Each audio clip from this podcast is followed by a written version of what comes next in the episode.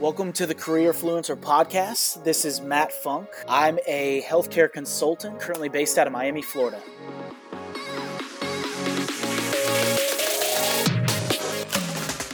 You know, we often are, are judged by a piece of paper, and I don't think that tells the story who we are, the ambitions we have, and what we could bring to the table. The idea of being able to overcome adversity, I want to help other people get better. Well, I need to do the same for myself. If I can't practice it, I can't preach it. Things were almost lined up for me to take a specific career, to take a specific path uh, for employment. So, as a military brat, you know, I, I grew up thinking I had a specific direction I had to go in versus choosing what I wanted to do. So uh, I always knew I was going to go to college. You know, I always knew after my dad had done ROTC and all these other programs that that was something I needed to to figure out was, you know, uh, what branch of the military I want to do, what I want to do from there. And I, I knew when I was growing up that that wasn't the path I wanted to take, yet it was the path carved for me. So I knew if I wanted to get a new, if I wanted to, I guess, create my own journey to to run on my own path, so to speak, I I needed to kind of be creative with it. So I went to college with the ambition to, you know, figure out uh, what I wanted to do. So I was one of those unique uh, people, like like most of us out there, who had really no clue what they what they wanted to do. Uh, I had two main priorities. The first being uh, to help people. You know, I, I wanted to do something that made a difference. And the second being, um, I wanted to do something where I could interact with people. So people were the main priority for me as a military brat growing up. That was kind of what I wanted to do. To do, I knew that I loved meeting people from all different areas and, and helping them. And uh, you know, I I tried to figure things out while I was in college. I uh, you know started pre med and realized that wasn't for me. I I started looking into becoming a lawyer, um, realized I, I, that wasn't the path for me either. So I just, you know, I, I started figuring out what I needed to do. Didn't have as much to do with the degree I studied. It had more to do with what I was passionate about, and that was people. So, uh, about my senior year of college, I um, was really struggling to see hey, am I going to go to grad school? Am I going to get an advanced degree? If I am, what is it going to be in? What am I going to do after that? So instead, uh, what I did was I there was a nonprofit nonprofit organization that um, focused on finding leaders from their college campus uh, and putting them into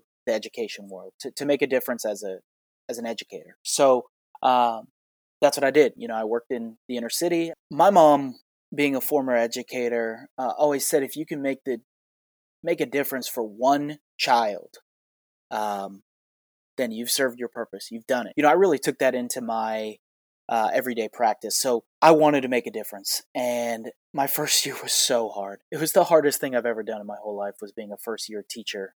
Um, and it wasn't just be the location that I was teaching. It wasn't just because it was a brand new school. You know, it was a lot of just learning to grow up a little bit. You know, I just been in college and took care of college kids, sure, but uh, that's not the same as these little kids that you're trying to uh, grow and and uh, mold into functioning members of society. So I, I, grew up in a fairly strict household, as as many of our military brats would understand, um, which, which really taught me a little bit about putting my nose down or you know ear to the ground or whatever the old sayings are. But basically, you know you move forward you you continue to go you you work hard to get the things that are uh, worth it. He always said no pain no gain.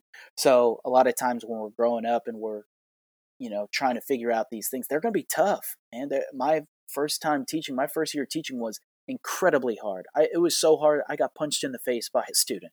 Uh, i'll tell you and i won't say his name but there was one specific student um, that I could really see a difference with. You know, he was one of those kids that probably shouldn't have gone to sixth grade. He was getting in trouble all the time. He had no father figure at home. Um, he just he, he was really struggling, and so my whole other team was made up of female teachers, uh, and they would tell me all the time that he was struggling. He was you know, he was not doing well. He was misbehaving in class. He was doing all these things, and so. Um, but in my class, he was great. Um, he was quiet. You know, he was respectful. He, you could tell that he wanted to to learn, or you know, maybe he was just treating me differently than the other teachers. So I pulled him to the side one day and I told him, "Hey, look, um, this has got to change. Uh, I know you're doing well in here, and I appreciate it because I could see a lot of potential in you. But you can't keep doing these this tomfoolery, I guess we could say. But you can't keep messing around in these other um, teachers' classrooms because um, you know it's it's not fair, and you've got to be a leader for these other classmates. So, anyways, uh, my school was brand new, so they had all these kids from different neighborhoods who already didn't like each other that used to go to different schools. So instead, they put them all into this one school. So we probably had six fights a day. I mean, it was an absurd amount of fights. Um, people constantly getting in trouble, all these things. So one time, my uh, principal, was the first time principal, saw these kids or heard that they were supposed to fight. So a bunch of kids are running down the road. So I run after them and I see a bunch of my sixth graders. You know, I see a bunch of my students there. So I start pulling them to the side and say, no, you know, I guess metaphorically pulling them to the side, but you know, I keep asking them to stop and keep telling them to come back. And uh, a few of them kind of went off and still did their own thing. But that one student who I was, who I saw a difference of in my own classroom, he stopped when I asked him to. He came back with me. It was after school. Uh, you know, sixth graders that can't play sports or anything yet. So um, this was a, a big deal that he came back, and I just kind of told him stories about my childhood. You know, growing up in, in an inner city myself, um, I told him about kids that I knew that had potential that these terrible things happened to, or you know, they they had all this potential, but they ruined it for themselves. And um, for the first time, it was a kid who was listening. I could tell, and so he came back and he started doing things the right way. Um, his sixth grade, he did so well. His other teachers used to start telling me, "Hey, I whatever you said to him, keep doing it." Uh, he ended up getting all A's and B's in sixth grade. In seventh grade, I was the head football coach. He became my team captain. Um, he was dominating all of his classes. Then, in after football season, he failed one of his classes. So I pulled him aside and I said, "Look, man, this leadership thing, this is an ongoing thing. This is not just you choose to be a leader when you when you want to. You've got to you've got to really um, you've really got to push." And, you've got to push yourself to do better. So he ended up, uh, you know, doing fine. He passed all his classes, he got all A's and B's, went on through eighth grade. Um, I coached him again. I got to see him, you know, graduate from middle school, and uh, I still keep ties with him now. But you know, as a 20 year old now, um, you know, he invited me to his high school graduation. Like I, he was one of the first ones in his family to actually get done with it, and it just you could see the difference that you're making uh, in the lives of these kids um, you know and a lot of times you don't see it day one right? A lot of times you don't see that kid who's sitting there taking in all the information. A lot of times you learn this stuff later on you know with kids reaching out at another guy um, he reached out to me last year saying he got into college and he's going to be going there. And you know he was well behaved in my class. You could tell he made a difference but he had a good family support system so i didn't know but he reached out and said thank you for everything that you taught me. And um, you know it, it it was one validating to know that I was able to make a difference, but it was another thing to just, to see it. It was another thing to see the success of others that uh, I was able to help. For me, seeing other people around me succeed is a huge boost for me. And obviously, that's not on a resume. You know, I, it's not on a resume that I helped teach this kid in sixth grade. And by the time, you know, he was able to be the first one to graduate from high school after leading all of his teams and doing all of those things and being in organizations and stuff like that. I mean, that, that doesn't go on a resume.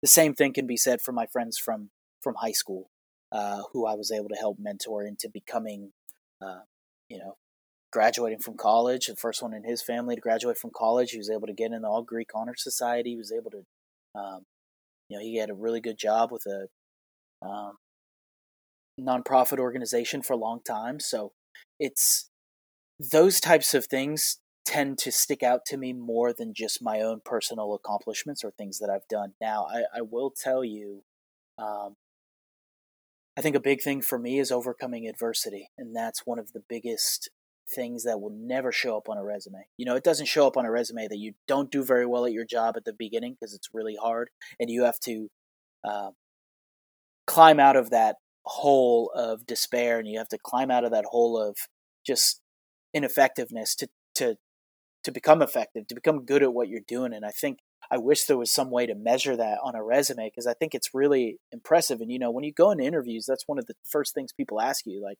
what's something that you struggle with and how did you get better at or something along those lines and you know at my current place of work uh, in the healthcare field i didn't know anything about it you know i I had been in the education world, and before that, I was studying criminal justice in college. So I, I, I didn't really know anything about the healthcare industry. So when I was told at first to to focus on like the marketing side, it was something I really struggled with. I, I couldn't really get behind it. I didn't really know the industry very well. So instead of giving up, I just had to keep fighting, fighting, fighting, and learning more, trying to do better. Kind of goes to what my ba- my dad said when I was growing up: "No pain, no gain." Right? If it's not hard, uh, is it even worth it? Look, it's life is pretty difficult. Uh, jobs are difficult. Um, it's it's not an easy thing to try to become better at something or try to make a difference. It's it, it's okay to not be great at everything. I think that's something I really struggled with. You know, as a as somebody who used to think that uh, you know somebody whose mom thinks that I, he hung the moon. Um, it's okay to to have to struggle. It's okay to not know what you want to do. I'm 30 years old and I still don't know exactly what I want to do. But there are things that have resonated with me that I've learned on my journey through life and through being a professional. I don't think you need to have everything figured out. Uh, I just, I mean, this coming from a guy who who typically or who who doesn't. You know, I started as a teacher for three years. Now I've been in this co- consultant role for for about five, and I I can tell you, did I think that this is where I would have wound up? No. Do, am I unhappy with where I am? No. But is this where I'm going to be forever? Who knows? You know, I I think we constantly need to be focusing on the things that we want that we know we care deeply about. And for me, it's helping people. And if as long as I'm in a role where I can be doing that, um, you know, then it's okay. Then it's okay. You don't need to have everything figured out. It doesn't need to be something that you set up from the time you're in 10th grade and all of a sudden you get to that point and you're absolutely miserable in that role because you thought it's what you're supposed to do. You know, I could have done that with the military. Could have just gone down that path because that's exactly what was that I was supposed to go down. Uh, but I didn't. And I carved my own path. And you can too, just with a little bit of a start to realign your focus on, hey, I want to figure out the things that are important to me. And that's what I want to be doing versus, hey, I need to have this job because it sounds cool. Or, hey, I need to uh, do this because, you know, it's the way that it's supposed to be. I, I just don't think you'll find any success there. And you definitely won't find any happiness. You know, again, as the the son of a military guy. I've seen leadership my entire life. My dad's dad was a uh, in the military and a big time leader in it. Same with my mom's dad, and so I've always kind of seen this leadership trait. And, and, what I took from from those traits and what being a leader means is, you know, the old. I guess euphemism or whatever the word would be is, uh, you know, you lead by example. I started as a college kid who just wanted to play college sports and moved to be a leader in my fraternity as the president and of the All Greek Honor Society as the president and all these other things. And it wasn't because I set my sights on, hey, I need, if I go into an organization, I need to be the head honcho. I need to be the boss because I can't handle anybody else telling me anything to do. That that has nothing to do with it. And if that's your outlook, then you're probably a pretty lousy leader because um, you want to you want to be able to lead through, sure, by example. But more than that, you want others to think of you as somebody who can make a difference. You want them to see you as somebody who you can who can help you grow as a person, as a professional. If you have a constant outlook that you want to help make people better, you want to help make the situation better, you want to be an influencer. That's why, you know, platforms like this are so great.